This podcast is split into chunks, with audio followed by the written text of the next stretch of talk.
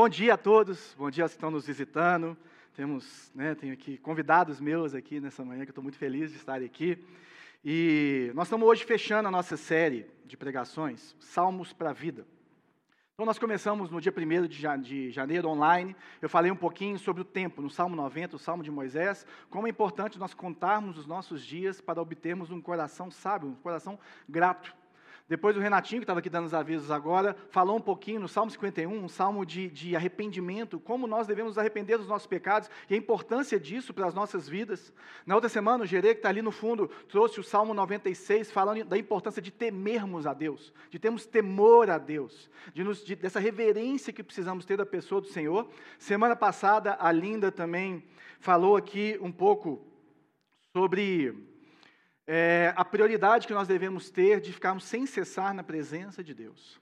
E eu queria terminar é, com uma reflexão sobre a importância dos nossos relacionamentos. Qual é a importância de relacionamentos? Eu queria começar com uma pergunta: qual é a importância dos relacionamentos para você? Ou seja, qual é a importância da sua família para você? Qual é a importância dos seus amigos mais próximos? Qual a importância, às vezes, daquelas pessoas que você sai, que às vezes você não sabe onde moram, mas fazem parte ali do rolê, né, que participam da sua vida? Qual é a importância de relacionamentos da sua vida? Porque isso fala muito sobre nós. Por exemplo, alguns têm muita dificuldade de se relacionar. Às vezes, às vezes a gente já se machucou tanto, às vezes a nossa própria família nos machuca tanto que nós temos dificuldade de termos intimidade com as pessoas. Outros, né, como eu, às vezes são mais abertos e já Sobraram muito em muitos relacionamentos que às vezes você abriu sua casa para alguém que não deveria. Às vezes você se machucou com, com relacionamentos ou colocou na sua, sua intimidade pessoas que te machucaram, que te feriram. E aí você pensou assim, ah, nunca mais relaciono com ninguém, nunca mais eu, eu converso com ninguém. Ou senão se aquela pessoa fala assim, o que seria de mim ser meu amigo? O que seria de mim ser meu, meu best friend forever? O que seria de mim sem aquela pessoa que eu choro com ela? O que seria de mim sem esses relacionamentos e a verdade é, e quem fala isso é o Henry Cloud, que Deus nos criou com um anseio por relacionamentos.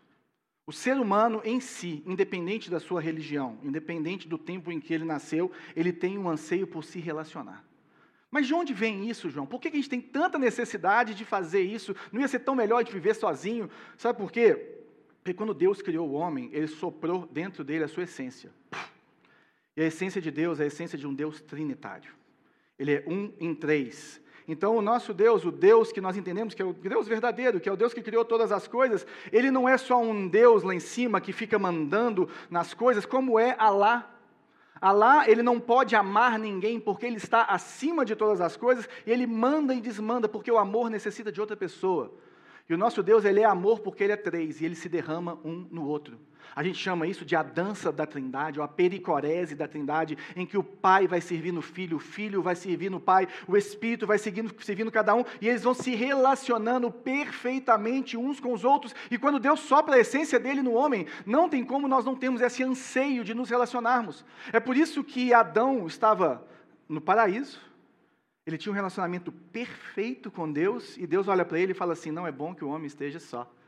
Eu vou fazer alguém que o retribua, alguém que seja igual a ele. Ou seja, nós precisamos de relacionamentos verticais, ou do relacionamento vertical com Deus, que foi quebrado pelo pecado, mas nós precisamos também dos relacionamentos horizontais para vivermos a fé e para vivermos a vida. Nós ansiamos por isso, né? O meu amigo Igor Miguel, ele fala que a, a comunhão, ou o relacionamento cristão, ele é cruciforme né, como essa cruz, ele tem que apontar para o céu, tudo começa em Jesus, mas ele tem que relacionar com as pessoas que estão ao seu redor, e ele tem que estar cravado no chão, porque ele tem que viver a realidade do hoje. E dentro desse pensamento, qual que é a importância dos relacionamentos dentro da fé cristã especificamente? Dentro da fé cristã, porque às vezes você pode pensar, ah, nenhum. O importante é eu e Jesus. Se eu tenho um relacionamento com Jesus, é o suficiente para mim. Se eu tenho uma fé verdadeira, se eu leio a Bíblia, se eu oro, Jesus é meu melhor amigo, Jesus está comigo o tempo inteiro, eu não preciso de outras pessoas na minha vida. Mas isso muitas vezes vem, sabe de onde? Vem de mágoas e machucados que nós temos de conviver como igreja. E às vezes uma falsa expectativa de que nós vamos conviver dentro da igreja, pessoas que têm Jesus no coração, pessoas que estão ali buscando Jesus, que têm esse foco, e que ali vai ser perfeito, que ali nós vamos ter relacionamentos perfeitos. Mas isso não é verdade, porque nós somos seres humanos caídos. Todos nós erramos. Eu não sei se você tem o mesmo problema que eu, mas de vez em quando eu brigo comigo mesmo. De vez em quando eu tenho problema de relacionar com eu mesmo. E dentro da igreja é a mesma coisa. E se você fosse definir relacionamentos de uma forma, como você definiria? Se eu tivesse assim, uma palavra para definir relacionamentos nessa manhã, vamos lá, quem ganha? E o que eu falo é que relacionamentos são complicados. É complicado. Quem é casado, quem já foi casado, sabe que relacionamento é complicado. Você ter intimidade, você dar intimidade para alguém, você que já namorou muito tempo, você que, que que às vezes morou com alguém durante um tempo estendido, é complicado. É complicado e muitas vezes a gente vai se perdendo porque existem dores, existem divergências, você acerta, o outro erra e as coisas vão complicando. Isso acontece dentro da igreja e a Bíblia fala que nós precisamos nos relacionar. Então eu queria trazer para a gente hoje o Salmo 133, é um salmo de Davi.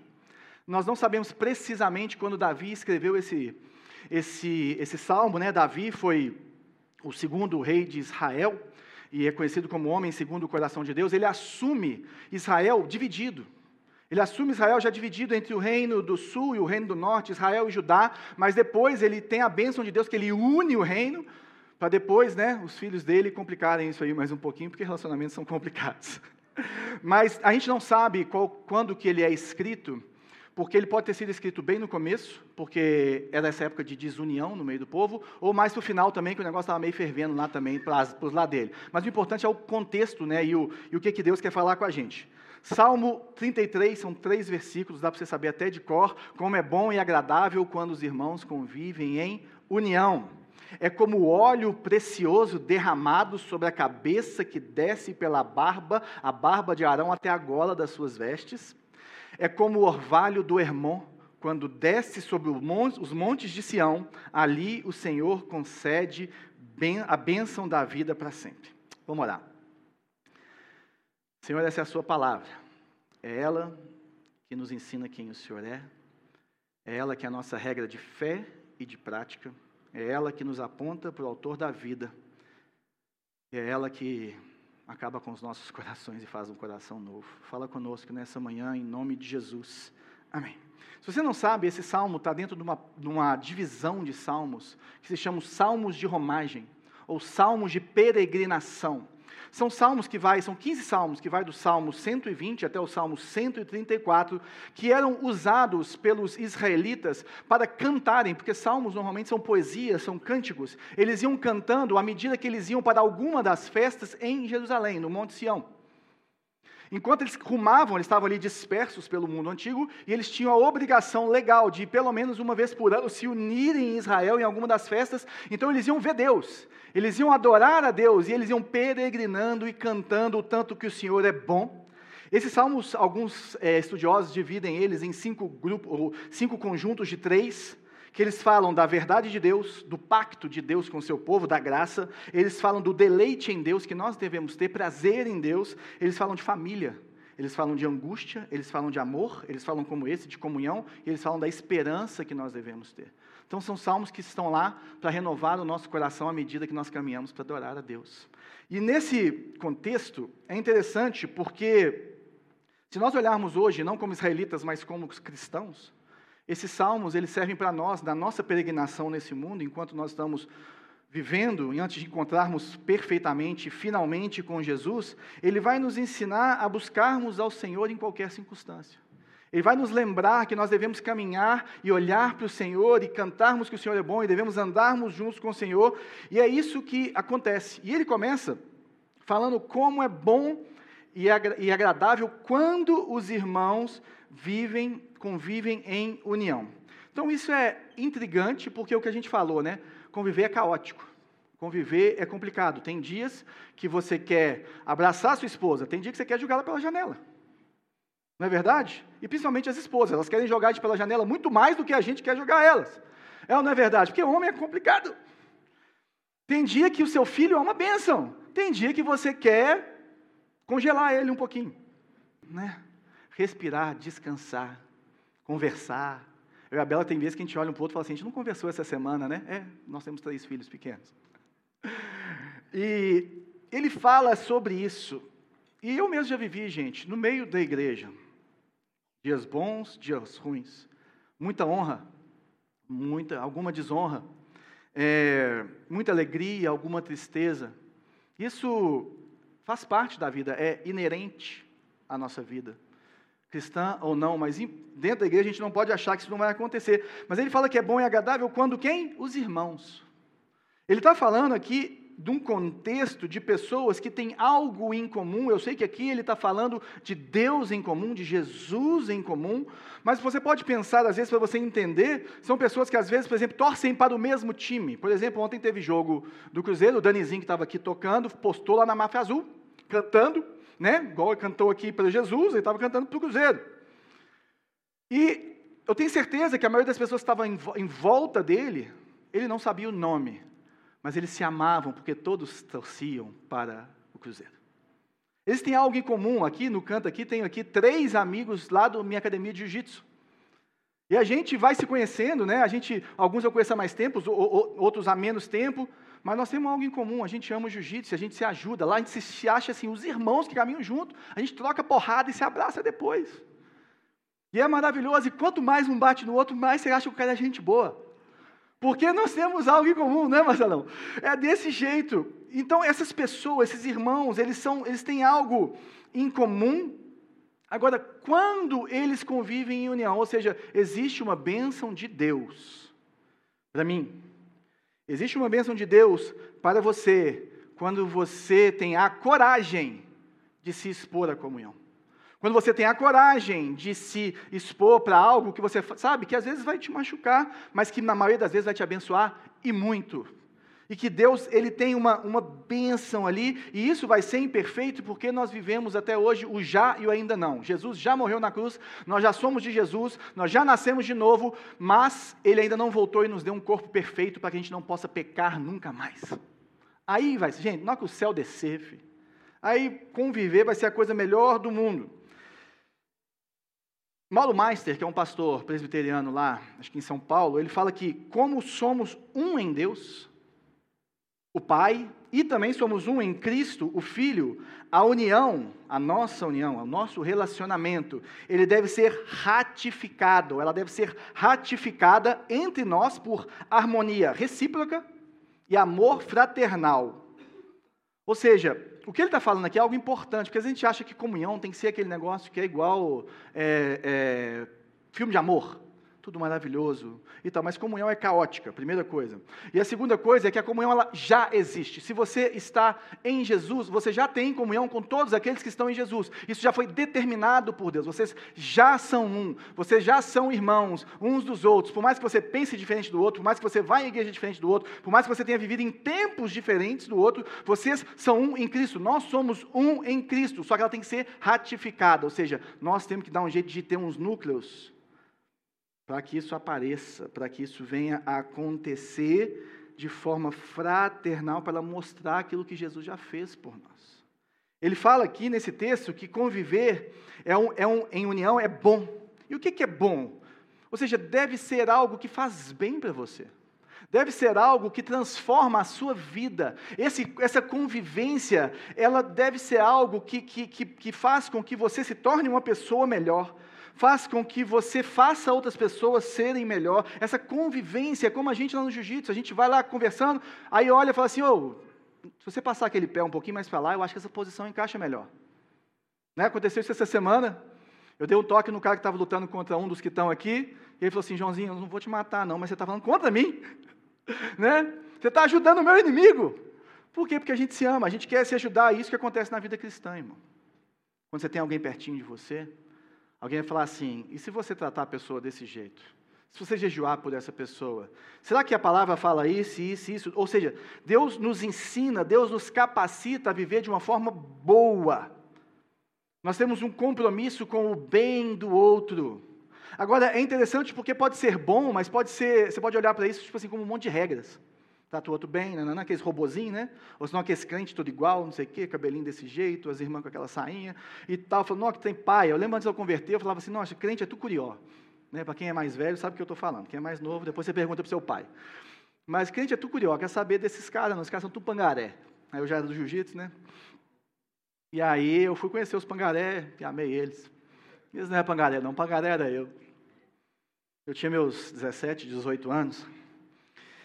Sabe por quê? Porque não é como um remédio, não é algo rígido, não é uma dieta restrita que te, te restringe de ter prazer em várias coisas, mas ela deve ser agradável. A convivência com os irmãos, ela tem que ser prazerosa, ela, ela traz prazer, ela, nós queremos isso, nós nos alegramos com isso, é, isso enche o nosso coração, você tem deleite em conviver com o outro. Porque Deus derrama um deleite no meio dessa proximidade caótica, a gente experimenta o bem. No meio dessa proximidade caótica, Deus nos dá prazer, mas às vezes você está aqui completamente ferido pela igreja completamente desacreditado de ter esse tipo de, de, de, de comunhão, esse tipo de relacionamento. Mas nós precisamos avançar, porque é assim que Deus determinou que nós vivêssemos. E essa união, gente, ela não é só frequentar o culto, mas ela não é menos do que isso. Aqui, por exemplo, no culto, nós cantamos a Jesus juntos. Eu acho, eu tenho certeza, que o louvor é muito mais gostoso aqui do que você no seu carro. Por mais que eu no meu carro chore com Jesus. Mas quando você olha para um, para outro, pessoas de todas as raças, cores e idades cantando junto, cara, Deus, Deus derrama uma bênção diferente no, na adoração da igreja. O culto é essa adoração, mas eu tenho certeza que se eu não sei o nome de algumas pessoas que estão aqui, imagine você. Ou seja, nós estamos cantando com pessoas como é o Dani cantando para o Cruzeiro. Mas nós estamos cantando para Jesus, e mesmo assim nós estamos sendo edificados nesse relacionamento público e nós chamamos esse tipo de relacionamento, nós chamamos de comunhão. No Novo Testamento, é escrito prioritariamente em grego, o grego koine, que é um grego mais é simples, né? E o grego koine tem uma palavra que se chama koinonia. E koinonia quer dizer comunhão. Comunhão, ela, ela é desde você é, é, ter relacionamentos de abençoar a pessoa, de conversar sobre a Bíblia, de fazer isso, mas também relacionamento de ajudar a pessoa. Inclusive, em 1 Coríntios, Paulo fala que nós temos comunhão quando nós ofertamos dinheiro na vida da outra pessoa. Até nas ofertas, até no dinheiro, existe comunhão. Até no nosso bolso, que é o lugar mais difícil, às vezes, de Jesus entrar, nós temos que ter comunhão uns com os outros. E essa palavra a gente define aqui, você pode definir comunhão de várias formas, porque realmente é um, algo complexo, né? Que é o que Deus fez, que nós vivemos. Mas eu gosto de falar de comunhão, sim, a comunhão acontece entre cristãos, no sentido de sermos a família de Deus, ok? Onde eles têm um relacionamento com Cristo, ou onde o relacionamento meu com Jesus, o relacionamento da Bela com Jesus, o relacionamento da Ju com Jesus, a gente une os nossos relacionamentos e ele se expressa num relacionamento de serviço uns para com os outros de amor um para com os outros, um serviço santo, um serviço que agrada a Deus, um serviço que, que edifica, um serviço que transforma, um serviço carinhoso, um serviço alegre, para o bem do outro. Sabe o que, que, que a comunhão faz? Ela cumpre o mandamento de Jesus quando ele fala: amem-se uns aos outros como eu os amei. Nós vamos falar isso mais para frente, na próxima série, mas crescimento espiritual, ou maturidade espiritual, ela é medida não necessariamente pelo tanto que você sabe da Bíblia. Você saber mais da Bíblia é muito bom, contando que aconteça duas coisas, e elas são mensuráveis. Primeiro, fruto do Espírito Santo, você se torna uma pessoa mais doce, uma pessoa mais longânima, uma pessoa mais paciente, uma pessoa mais benevolente, uma pessoa mais fiel. Fruto do Espírito Santo. E o segundo, você ama mais os outros. Se você está crescendo em conhecimento da Bíblia e você se torna uma pessoa que ama menos os outros, se sente maior do que os outros ou melhor do que os outros, a Bíblia chama isso, Jesus chama isso de fariseu, de religioso. São as pessoas que Jesus foi mais duro em sua caminhada de três anos aqui no ministério dele que a gente tem relatado na Bíblia. A gente não pode ser cliente, não pode ser religioso, nós temos que ser crente praticante. E o crente praticante, ele é esse que se derrama no outro. O crente praticante é esse que entende o lugar da comunhão. E essa união, ou seja, ela é feita por Deus e para Deus. Deus derrama a bênção, Deus faz as coisas e Ele derrama por quê? Porque Ele é bom e agradável. Quando eu tenho deleite em Deus, eu começo a colocar para fora. O Marcos Almeida, que você não conhece, depois procura no Spotify, escuta Marcos Almeida. O Marcos Almeida, ele falou, escreveu uma música que fala assim, lá de casa. Ele fala que é lá de casa toda doce palavra, a oração mais sagrada, e toda vez que eu vou para o mundo, eu ouço Deus falar. Por quê? Porque é na casa, ou seja, na presença de Deus, ou é na comunhão íntima de família de Deus, que eu sou cheio, que eu encontro a minha identidade, que eu sou amado, e aí eu saio por aí para amar o mundo. Eu saio para ir para amar os meus colegas de trabalho, eu saio para ir para amar meus colegas de jiu-jitsu, eu saio para ir para amar meus vizinhos, porque eu não preciso de me medir com ninguém, porque eu já sou, sei quem eu sou em Jesus. É lá que Deus faz isso. Ela é vivida nessa adoração mais ampla, eu vou explicar esses níveis um pouquinho, mas ela acontece olhando para Jesus e olhando para o outro, e aí vem os meios da graça. Meios da graça é formas que Jesus faz para que a gente fique mais perto dele. E é a comunhão, é o relacionamento. É a oração sozinha no seu quarto? Sim. É o jejum? É a sua contribuição que dói no seu bolso? Isso tudo te ajuda a crescer espiritualmente. Ok. Mas também tem muitos dos meios da graça que acontecem uns com os outros. É no convívio, é na adoração a Deus, é aqui na celebração. E na forma mais profunda e prática que nós temos de comunhão, ou seja, não nessa comunhão aqui que nós estamos tendo agora, mas nessa dos ciclos que nós estamos te convidando a conversar com a gente um pouquinho sobre um dos três temas ela acontece basicamente quando as pessoas veem Deus de forma similar. Igual ninguém nunca vai ver, gente. Nós vamos sempre ter alguma discórdia. Nós vamos falar sobre dons espirituais, gente. Tem umas três, quatro linhas fáceis e bíblicas para falar disso. Nós vamos passar o que a gente acredita, respeitando a posição dos outros. Nós estamos aqui para achar que nós somos melhor do que ninguém. Mas nós vemos Deus de forma similar, nós nos reunimos dessa forma, nós caminhamos dessa forma. É muito difícil você ter muita comunhão, muita proximidade, se vocês veem Deus de uma forma muito distinta. Aí você vai precisar de colocar esses relacionamentos um pouco mais longe e, e reposicioná-los na sua vida. Mas essas pessoas buscam Deus juntos com intensidade. Sabe aquela, aquele relacionamento que vocês estão lá conversando sobre seu time do coração, não vocês estão falando de Jesus? Vocês estão lá falando de Jesus, de, de jiu-jitsu, aí depois está falando de Jesus. Vocês estão lá falando de, de aplicação na bolsa, e não você vê está falando de Jesus.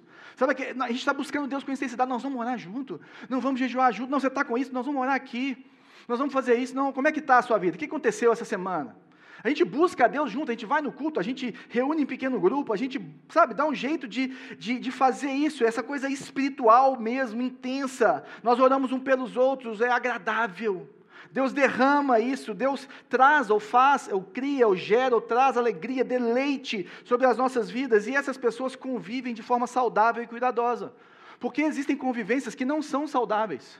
Existem convivências que estão tóxicas para as nossas vidas, e nós precisamos de medir os limites das pessoas na nossa vida, e eu não vou te falar aqui para que você, que você tenha que colocar todo mundo na sua cozinha, porque nem Jesus fez isso. E se Jesus não fez, você não tem que fazer, eu não tenho que fazer.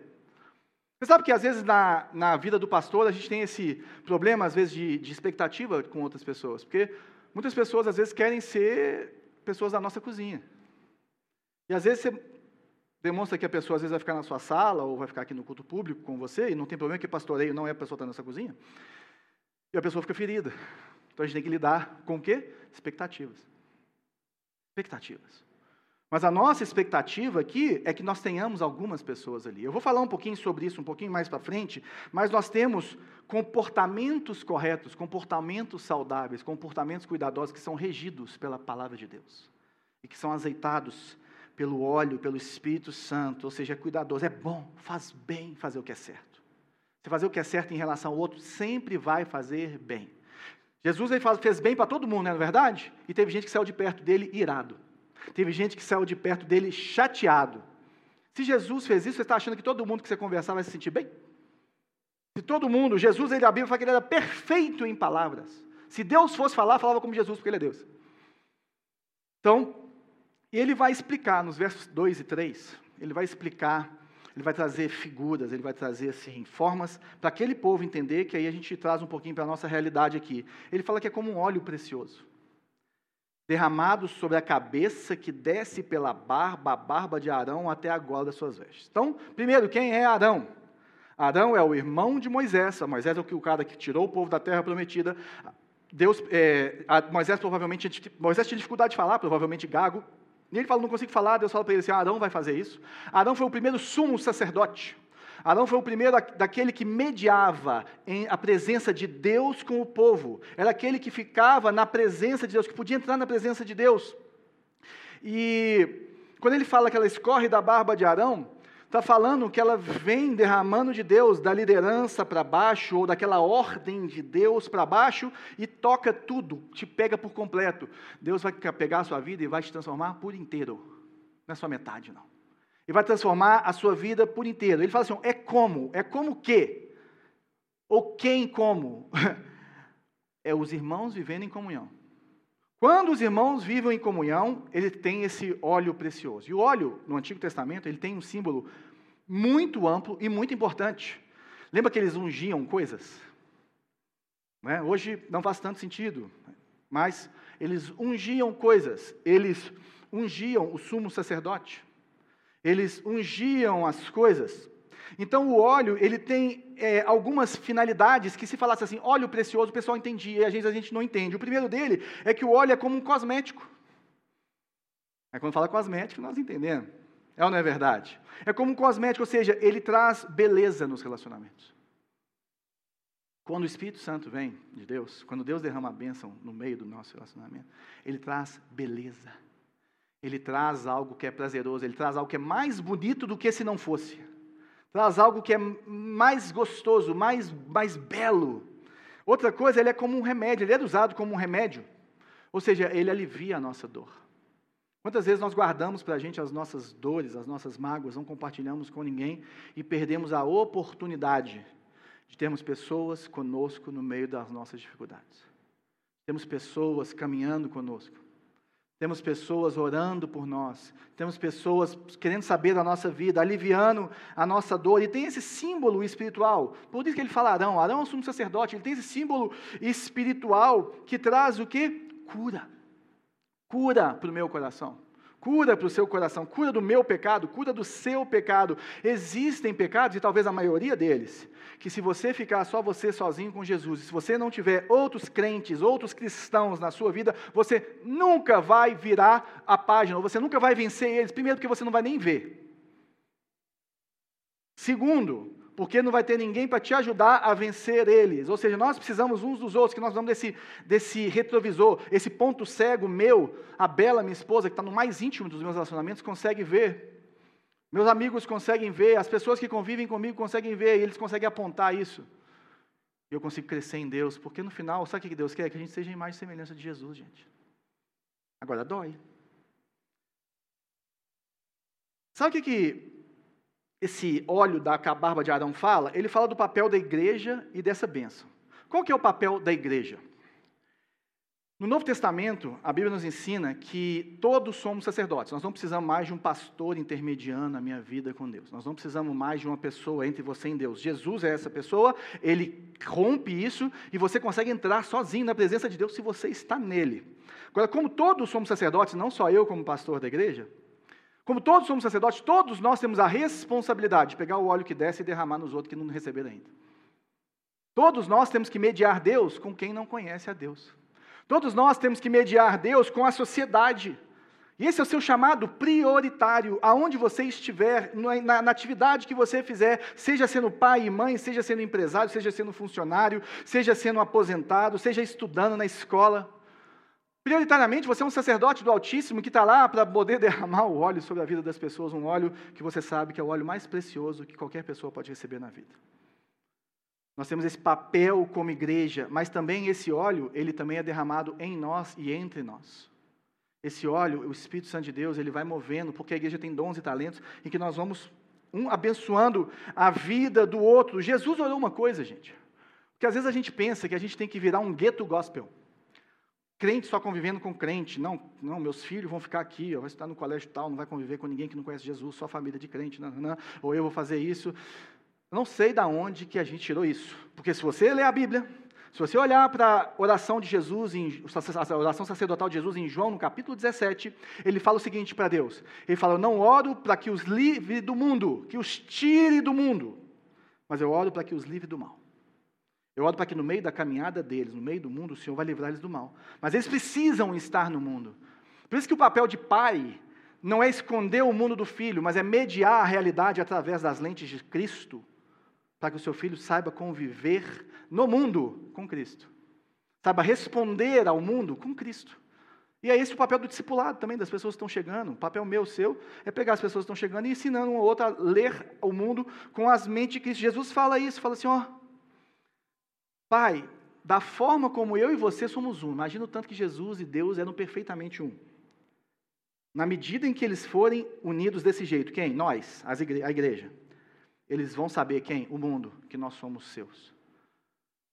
Francis Schaeffer, que é um cara, um apologeta, um defensor da fé, trabalhava com universitários na Europa, ele falou o seguinte, que a comunhão cristã, a união cristã é a apologética final.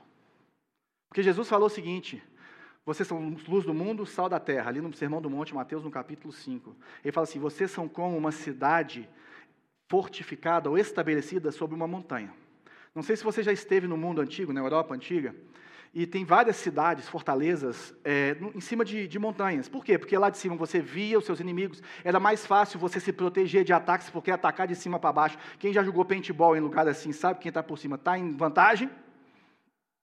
Ele já ficava em vantagem. Outra coisa, dentro do muro da cidade, era muito seguro. Fora do muro da cidade, se estivesse na porta, você podia ser destruído, roubado, porque lá dentro não tinha segurança. Quando Jesus falou isso, eles estavam entendendo, porque não tinha estrada, não tinha nada. Se você era um, um viajante e tivesse começando a anoitecer, a primeira cidade que aparecesse, você entrava, porque senão você virava presa fácil para o inimigo. Ele estava falando assim: os cristãos eles vão andar junto. Os cristãos vão ser uma família. Mas eu falo que é como quem já esteve em Nova York, é como os judeus em Nova York. Eles usam as roupas deles. Eles usam as trancinhas deles. Aquelas barbas que nunca rapou na vida, que coisa parece cabelo, né? Aquela barba e tal. Eles fecham, eles têm uma loja de eletrônico maravilhosa, chama B&H Photo. No dia que é feriado para eles, não está nem aí ser feriado nos Estados Unidos, não, filho. Eles fecham. Eles vivem a cultura do judeu dentro de Nova York. Eles vivem a cidade na montanha. Qual é o intento de Deus? Qual é o intento de Jesus, na minha visão, quando ele fala isso? É que nós somos uma família, nós convivemos com o povo. Mas aí o povo de fora vai ficar olhando e falar assim: nossa, olha como é que eles criam os filhos deles. Nossa, olha a paz que esse cara tem hora que ele está trabalhando, hora que ele está com um cheque especial. Nossa, olha como é que ele trata a esposa dele. Olha como é que a esposa trata o marido. Olha como é que ele faz negócios. Nossa, olha como é que eles são em relação aos pobres, às viúvas. Se Deus é isso, eu quero desse Deus. É isso que Jesus está falando. Essa família que Deus está falando, é essa bênção que o Salmo está nos ensinando. É esse lugar que às vezes você não está experimentando porque você se fechou, porque você se magoou. E perdoe a igreja, nos perdoe. Mas Deus quer que você viva juntinho, porque brasa junto, ela esquenta e dá fogo. Brasa separada, ela esfria.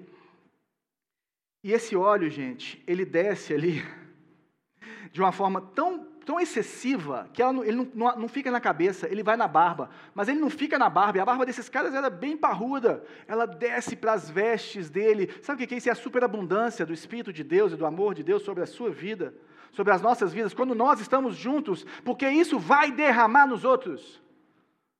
É osmose, é realidade espiritual. Deus fala assim: ó, pum, está aqui, está aqui o óleo vai rolar. Só que qual que é o nosso papel? Está nesse lugar.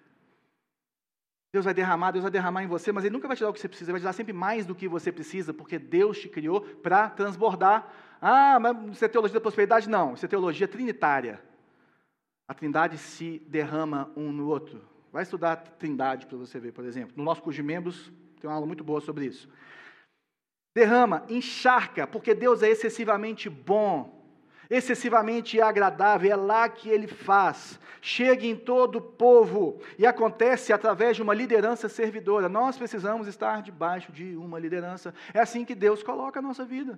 De uma liderança espiritual boa, saudável, servidora. Você precisa prestar conta da sua vida, você precisa ter um povo. Eu estava falando com, com os meninos sexta-feira. A gente não tem membresia para poder ficar contando quem é maior que o outro, não. A gente tem membresia para saber quem que a gente é responsável sobre. Porque se você ler 1 Pedro, ele manda para os pastores falando assim: ó, você vai dar conta de cada uma das ovelhas que eu coloquei na sua mão, viu? Então, eu, como pastor, tenho que ter zelo sobre isso. Eu preciso saber aqueles que são nossos, para que eu tenha esse zelo sobre a sua vida, se é o caso de você. Nós precisamos de liderança, nós precisamos compartilhar a nossa vida com alguém que está liderando e com alguém que está do nosso lado, e, e tem, todo mundo tem alguém que sabe menos de Jesus que ele. Você pode abençoar a vida de alguém. Hernandes Dias Lopes, o príncipe dos pregadores do Brasil, se for ouvir uma pregação disso, é Hernandes Dias Lopes. Não tem erro. Que homem! Ele é lá da Igreja Presbiteriana de Pinheiros, junto com Arival Casimiro, que é outro cara absurdamente sensacional que eu tive o prazer de conhecer. Ele fala o seguinte: a comunhão é a expressão visível da ação do Espírito Santo, que é invisível, derramando o amor de Deus no coração dos cristãos. Esse é o papel dos relacionamentos. É isso que Deus faz. Ou seja, nós temos essa unidade, nós temos esse prazer. Você quer ser cheio do Espírito Santo? Você quer ser transformado por Deus? Não tem como fazer isso sozinho. Sozinho é uma parte disso, mas você precisa estar com outras pessoas. Você quer responder ao amor de Deus com obediência? Você quer ser mais obediente a Deus? Você quer é, é, agradar mais a Deus? Né? Porque a gente não obedece para receber, a gente recebeu, por isso a gente obedece. A gente obedece em amor. A diferença do, do cristianismo é essa. Nós já recebemos, já está consumado. Eu só respondo a Deus em amor, em obediência. As outras você tem que fazer seu caminho e obedecendo para você encontrar com Deus. Não, Jesus já encontrou com você, já desceu do céu por você, por mim. Agora eu obedeço porque eu amo Jesus. Eu quero ser igual a Ele, porque eu sei que é o bom demais a conta. Você quer obedecer melhor a Deus? Vive em comunhão.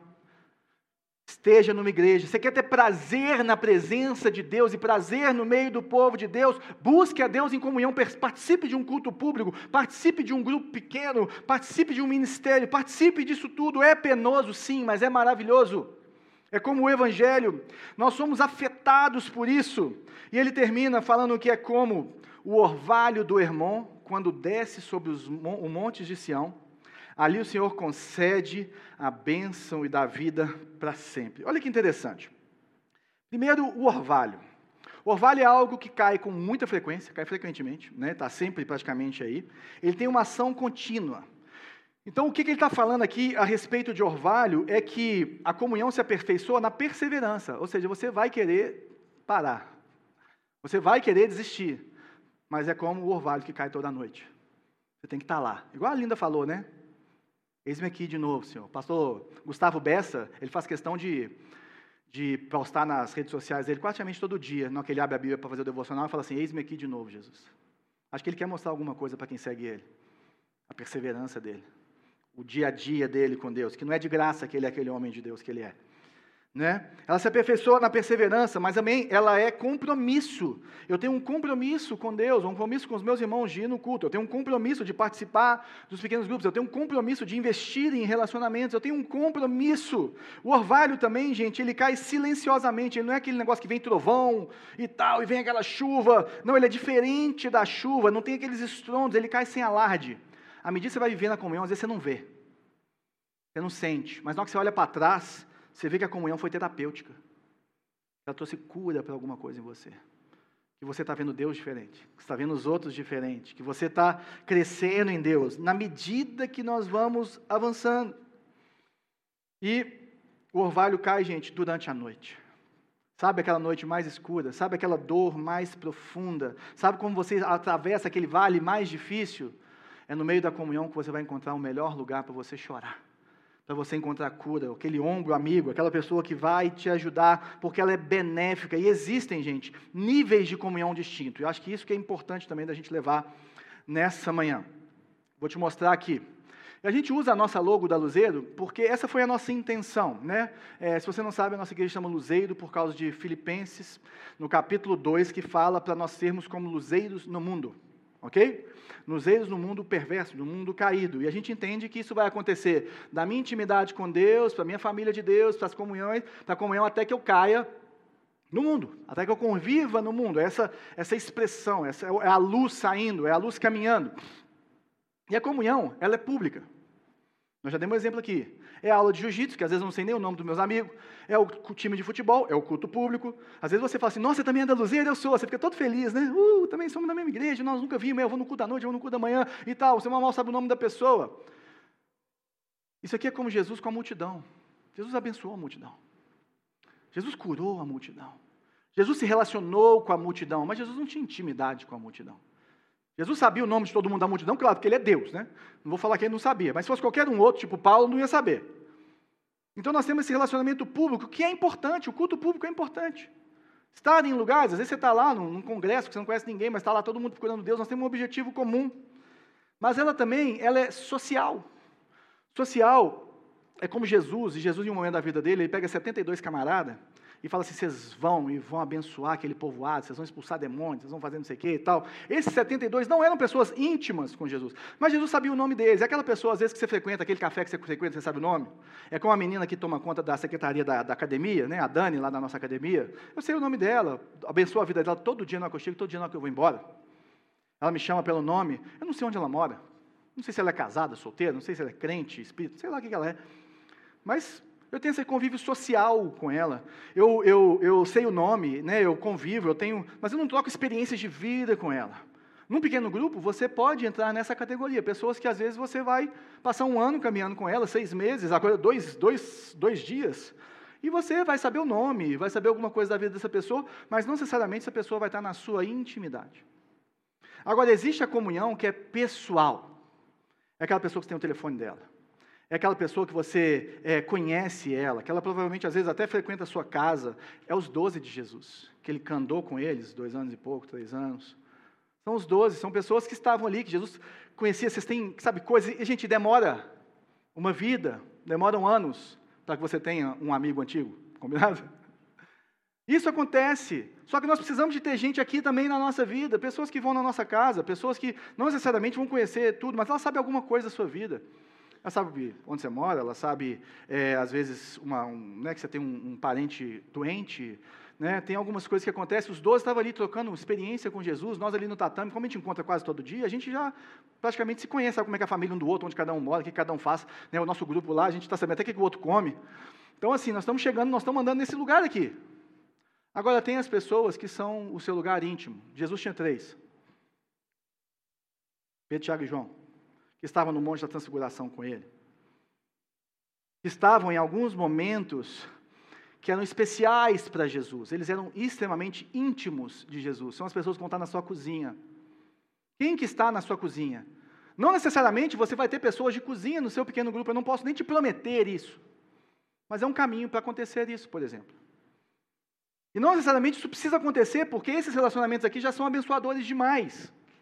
Mas nós precisamos entender que nós, nós, eu, João, você, precisa de gente povoando isso aqui na sua vida. Para quem, que, quem que conhece os seus desejos mais profundos? Quem que conhece as suas dores? Quem que conhece é, é, é, você numa intimidade e que você se abre e você não tem medo? Gente, isso não vai encher uma mão. O problema é quando fica só restrito demais, às vezes ninguém ou uma pessoa. E ninguém vai conseguir te ajudar em tudo. Eu tenho vários amigos aqui na igreja, mas se eu quiser saber alguma coisa sobre jiu-jitsu, eu não vou procurar vocês. Está entendendo? Pastor Lucão, hoje é meu melhor amigo. Ele, se eu quiser saber alguma coisa sobre empresa, não sei o que, eu não vou procurar ele. Está entendendo?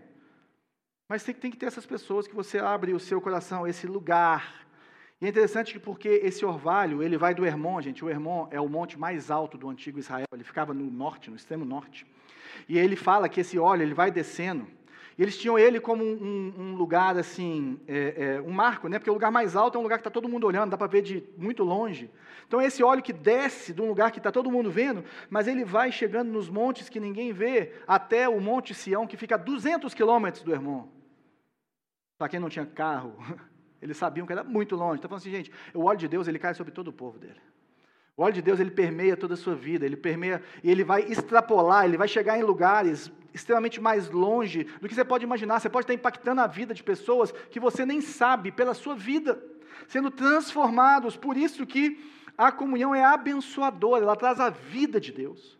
Ela traz o, o, o favor de Deus sobre a nossa vida. E aí ele fala que ali, ali, ali, ali aonde? No meio dessa loucura que se chama comunhão, no meio desse povo maluco, no meio de, de, de, de gente diferente, ali que Deus traz a sua bênção. Ou seja, ali que essa unidade da igreja, que é regada pelo orvalho de Jesus, a vida de Jesus, que vem dos céus, da nova Jerusalém, que um dia vai descer para cá, através do sangue de Jesus, é lá que ela vai trazer paz com Deus. É lá que ela vai fazer com que uns aos outros se amem. David Kinnemer, que é um grande comentarista dos Salmos, ele escreve o seguinte: é como o orvalho, não, aqui, ó. A verdadeira união, como todas as boas dádivas, vem de cima, é doada, ao invés de ser planejada. Uma bênção muito mais do que uma realização. A gente não produz comunhão. A gente não produz aquele momento que Deus faz, hum, não, é isso, é isso, é isso. Não, Deus falou demais, não. A gente vive e Deus dá. A gente consegue estar num ambiente que é favorável para isso acontecer. A gente consegue, consegue estar num ambiente em que isso normalmente acontece, mas quando que esse fogo desce, quando que essas coisas descem, é plano de Deus para mim e para a sua vida. Nós temos que viver o ordinário da fé cristã, que é o extraordinário da vida do nosso dia a dia. É isso que, que acontece. E como que isso acontece? Através de um presente que se chama Jesus. Jesus é o presente de Deus que morreu na cruz para que você pudesse receber essa bênção. Não adianta o quão bom você é. Você nunca vai ser bom o bastante para merecer esse óleo. Você nunca vai ser bom o bastante para merecer esse orvalho, mas Jesus é bom o bastante para morrer por mim e por você, para que você entre nesse lugar em que você precisa só de cultivar para que Deus possa conceder Cultive que Deus concede, cultive que Deus concede. Mas, João, como que eu recebo essa bênção? Em primeiro lugar, você tem que estar em Jesus. Se Jesus não está na sua vida, se você nunca aceitou Jesus, se você não nasceu de novo, se você não entendeu o Evangelho, esse é o primeiro lugar. Fala, Jesus, eu quero você. Jesus, eu quero nascer de novo. Jesus, eu quero esse óleo. Jesus, eu quero essa bênção. Jesus, eu quero a sua presença. Primeiro, aceite Jesus na sua vida. Em segundo lugar, em segundo lugar, você precisa viver ela presencialmente. Você precisa viver ela com proximidade. Eu preciso, você precisa de compromisso e perseverança. Então nós precisamos de levar isso para a nossa vida, para esse ano, presencialmente, com proximidade, com compromisso e com perseverança. Deus vai derramar, Deus derrama. Deus faz. Esse salmo, ele nos lembra e quando nós vivemos em união, nós podemos experimentar bênçãos e provisão de Deus muito mais profundas do que se você estivesse sozinho buscando Deus. Do que se você estivesse separado, se relacionando só com pessoas que não são cristãs, que também é importante para a sua vida. Mas, João, como vocês incentivam isso na Luzeira? Como que a nossa igreja tem uma estratégia para criar esses ambientes, para que seja propício para que você viva isso? Porque eu não posso te falar que você vai viver, mas eu posso te falar que nós temos ambientes que as pessoas vivem isso que Deus derrama essas coisas. Como nós fazemos isso? Primeiro, isso é culto público. Nós adoramos a Jesus junto, nós compartilhamos a palavra. Segundo, serviço, ministério. Você começa a participar do ministério, você começa a se aproximar de pessoas da igreja, conhecer pessoas da igreja, ajudando na recepção, ajudando com as nossas crianças, ajudando a gente a fazer várias coisas. Agora, principalmente através dos nossos pequenos grupos. Nós lançamos aqui hoje dois, três pequenos grupos de curtíssimo prazo, que são pequenos grupos em que nós vamos mais mediar a, o conteúdo para que você possa crescer em alguma dessas coisas. Mas depois do carnaval, nós vamos voltar com os nossos pequenos grupos, que são pequenos grupos de comunhão. O objetivo dos pequenos grupos é crescimento espiritual e caminho de comunhão profunda. Crescimento em relacionamentos de comunhão. E eu queria que você orasse sobre isso. Meu desafio para você é que você possa fazer sua inscrição. Nós temos basicamente 40 vagas, ou seja, nem com todo mundo está aqui. Se todo mundo quiser, já não dá. Para esses caminho agora antes do, do carnaval, tá? Mas depois do carnaval nós conseguimos encaixar todo mundo no seu momento de vida, tal. Se Deus quiser, a gente vai conseguir encaixar todo mundo. Mas eu queria que você orasse até o carnaval, te desafiar a orar até o carnaval. Deus, onde que eu vou encontrar meu povo? Qual que é meu pequeno grupo? Como que eu vou viver isso? Como que eu vou caminhar isso nesse semestre? E nos pequenos grupos nós vamos incentivar você a fazer um compromisso de até junho só. Até junho. Nós vamos caminhar junto até junho. Vai dar o quê? Sei lá, 20 encontros, 24 encontros. Está entendendo? Nós vamos até junho. Aí nós vamos avaliar. Aí quem sabe em agosto a gente faz diferente, ou quem sabe vocês continuam. A avaliação é, nós estamos crescendo espiritualmente? Nós estamos crescendo em relacionamentos? Nós continuamos. Se não, mas eu queria te desafiar a orar por isso. Porque ninguém é crente sozinho. Ninguém é cristão sozinho. Então nós vamos orar, eu queria te passar algumas perguntas aqui, para você refletir. Primeiro, porque é bom e agradável quando os irmãos vivem em união. Segundo, compartilhe com alguém as suas experiências boas ou ruins da vida em comunhão. Todo mundo tem dois, eu também tenho.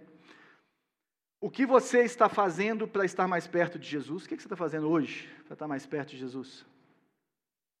Isso é, era para ser o quarto, né? Qual a importância de construir e nutrir relacionamentos dentro da igreja? Você tem feito isso? Como você tem vivenciado os níveis de comunhão público, social, pessoal e íntimo na sua vida? E o último, qual que é o seu pequeno grupo? Vamos lá.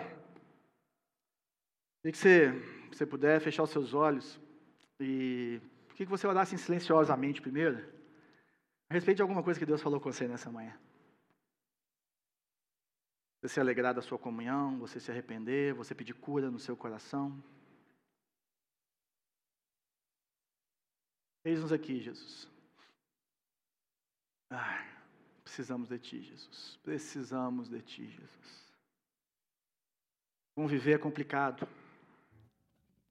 Conviver comigo é complicado. Conviver com os outros é complicado.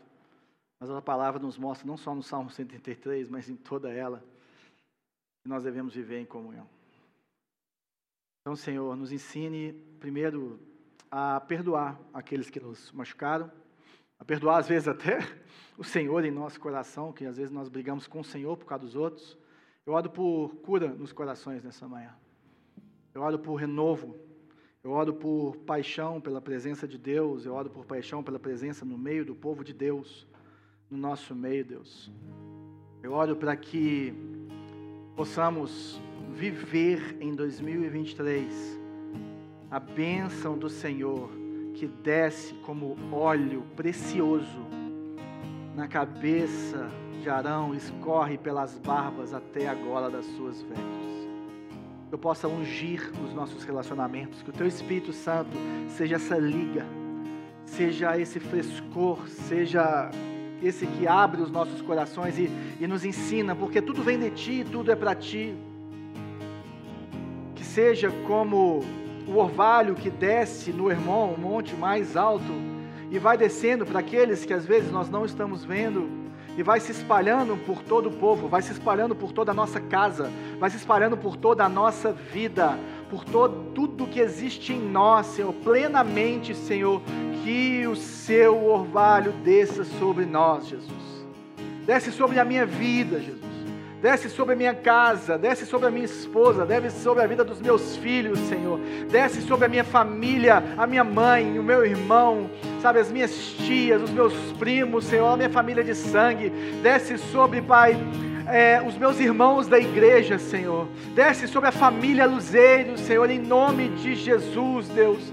Em nome de Jesus, que essa unção do Senhor, que esse orvalho que é terapêutico, que esse orvalho que é como um cosmético, que esse orvalho que, que tira toda a dor, Senhor, e que traz a esperança e a vida que só existem em Ti, Senhor, possam encher a nossa igreja, encher o nosso povo e transbordar, Senhor como o cálice do salmista que transborda, possa transbordar como é aquela cidade lá no alto da montanha e que brilha, que traz segurança, que traz fortaleza, que possamos viver essa realidade, Jesus.